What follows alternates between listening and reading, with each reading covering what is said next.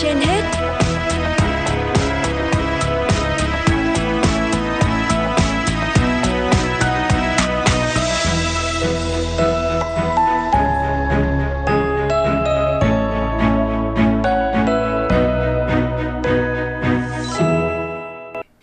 Lê Thông và Thanh Hiền xin kính chào quý vị thính giả đang nghe chương trình Sức khỏe trên hết của Đài Phát thanh Truyền hình Hà Nội. Thưa quý vị các bạn, thời gian vừa qua, Trung tâm chống độc Bệnh viện Bạch Mai tiếp nhận một số trường hợp ngộ độc chất kích thích dưới dạng ma túy tổng hợp được trộn trong thuốc lá điện tử.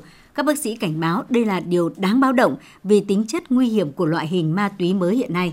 Mới đây, một bệnh nhân nữ 20 tuổi ở Hà Nội được đưa vào trung tâm chống độc của Bệnh viện Bạch Mai trong tình trạng rất nặng nề, hôn mê sâu, phù não và suy đa tạng. Được biết vào buổi tối hôm trước thì bệnh nhân này có sử dụng thuốc lá điện tử với nhóm bạn của mình. Mẫu thuốc lá điện tử được bệnh nhân sử dụng đã được gửi đi xét nghiệm ở Viện Pháp y Quốc gia và phát hiện có chất cần sa tổng hợp là loại ma túy thế hệ mới. Bác sĩ chẩn đoán bệnh nhân bị ngộ độc cần sa tổng hợp, điều trị theo phác đồ ngộ độc. Và sau 2 ngày tiến hành điều trị, hiện nay thì bệnh nhân đã cải thiện tốt hơn về tim mạch, não bộ, thận. Tuy nhiên, vẫn trong tình trạng hôn mê, cần phải theo dõi thêm để cải thiện sức khỏe. Thời gian gần đây, Trung tâm chống độc cũng đã tiếp nhận không ít những trường hợp ngộ độc thuốc lá điện tử. Người nhà bệnh nhân và tiến sĩ bác sĩ Nguyễn Trung Nguyên, Trung tâm chống độc của Bệnh viện Bạch Mai nói. Bác sĩ thông báo mà một ngất thì gia đình cứ nghĩ là cháu bị làm sao thôi, không nghĩ là cháu bị như này. Sự là rất là choáng. Dung dịch thuốc lá điện tử của bệnh nhân đã được gửi đi để xét nghiệm tại Viện Pháp y Quốc gia thì cho thấy là có chứa một cái loại cần sa tổng hợp. Điều này cho thấy đây là một bệnh nhân bị ngộ độc cần sa tổng hợp, một loại ma túy thế mới rất là độc có trong thuốc lá điện tử.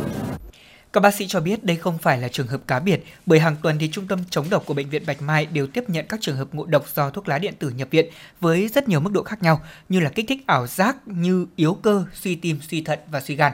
Trong đó, năm ngoái, trung tâm đã điều trị cho một số học sinh đến từ tỉnh Yên Bái. Gia đình các em cho biết ban đầu thì những học sinh này đã được cho hút thuốc lá điện tử có hương vị rất lạ mà không phải mất tiền mua. Thế nhưng những lần sau đó thì các em phải trả tiền. Sau khi dùng, các em đã có biểu hiện phê thuốc như tinh thần bất thường, tay liên tục múa đến mức mệt lả rồi sau đó ngủ tiếp đi. Qua kiểm tra cho thấy loại thuốc lá điện tử này có chứa chất ma túy. Hay là một ca bệnh khác là nam thanh niên 23 tuổi có biểu hiện hoang tưởng, kích động dữ dội sau khi sử dụng thuốc lá điện tử. Xét nghiệm tinh chất có trong loại thuốc lá này mà thanh niên sử dụng cho thấy có chứa cần sa. Theo bác sĩ Nguyễn Trung Nguyên, giám đốc trung tâm chống độc, thì phần lớn các bệnh nhân này đều bị ngộ độc chất ma túy, chất kích thích được trộn vào bên trong tinh dầu dùng để hút. Sau khi xét nghiệm thì những bệnh nhân này cho kết quả dương tính với cần sa, cần sa tổng hợp. Bệnh nhân khi nhập viện cũng có bệnh cảnh rất điển hình như là bị kích động, hoang tưởng, ảo giác, có các triệu chứng thần kinh và tim mạch khác. Mặc dù quảng cáo là trên nhãn mát là có thể không có nicotine, nhưng tuy nhiên thì là vẫn có nicotine và thậm chí là có những nghiên cứu khảo sát người ta thấy là cái lượng nicotine trong thuốc lá điện tử có thể còn cao hơn cả thuốc lá thông thường. Thứ hai là ngoài có cái thành phần khác là người ta phụ gia người ta cho vào và khi đốt cháy đều là có cái độc tính rất là phức tạp mà chúng ta sẽ không đoán định được, thậm chí có thể nói là phức tạp hơn cả thuốc lá thông thường. Nhiều trường hợp chúng ta đã thấy là có cho những chất ma túy vào, vài trăm hàng trăm chất cần sa tổng hợp mà được tạo mới hàng ngày và cái chất đấy độc tính rất là phức tạp, tác dụng rất mạnh lên thần kinh, tâm thần và thường là ảnh hưởng tim mạch và có thể ảnh hưởng cơ quan khác nhau tùy theo từng chất.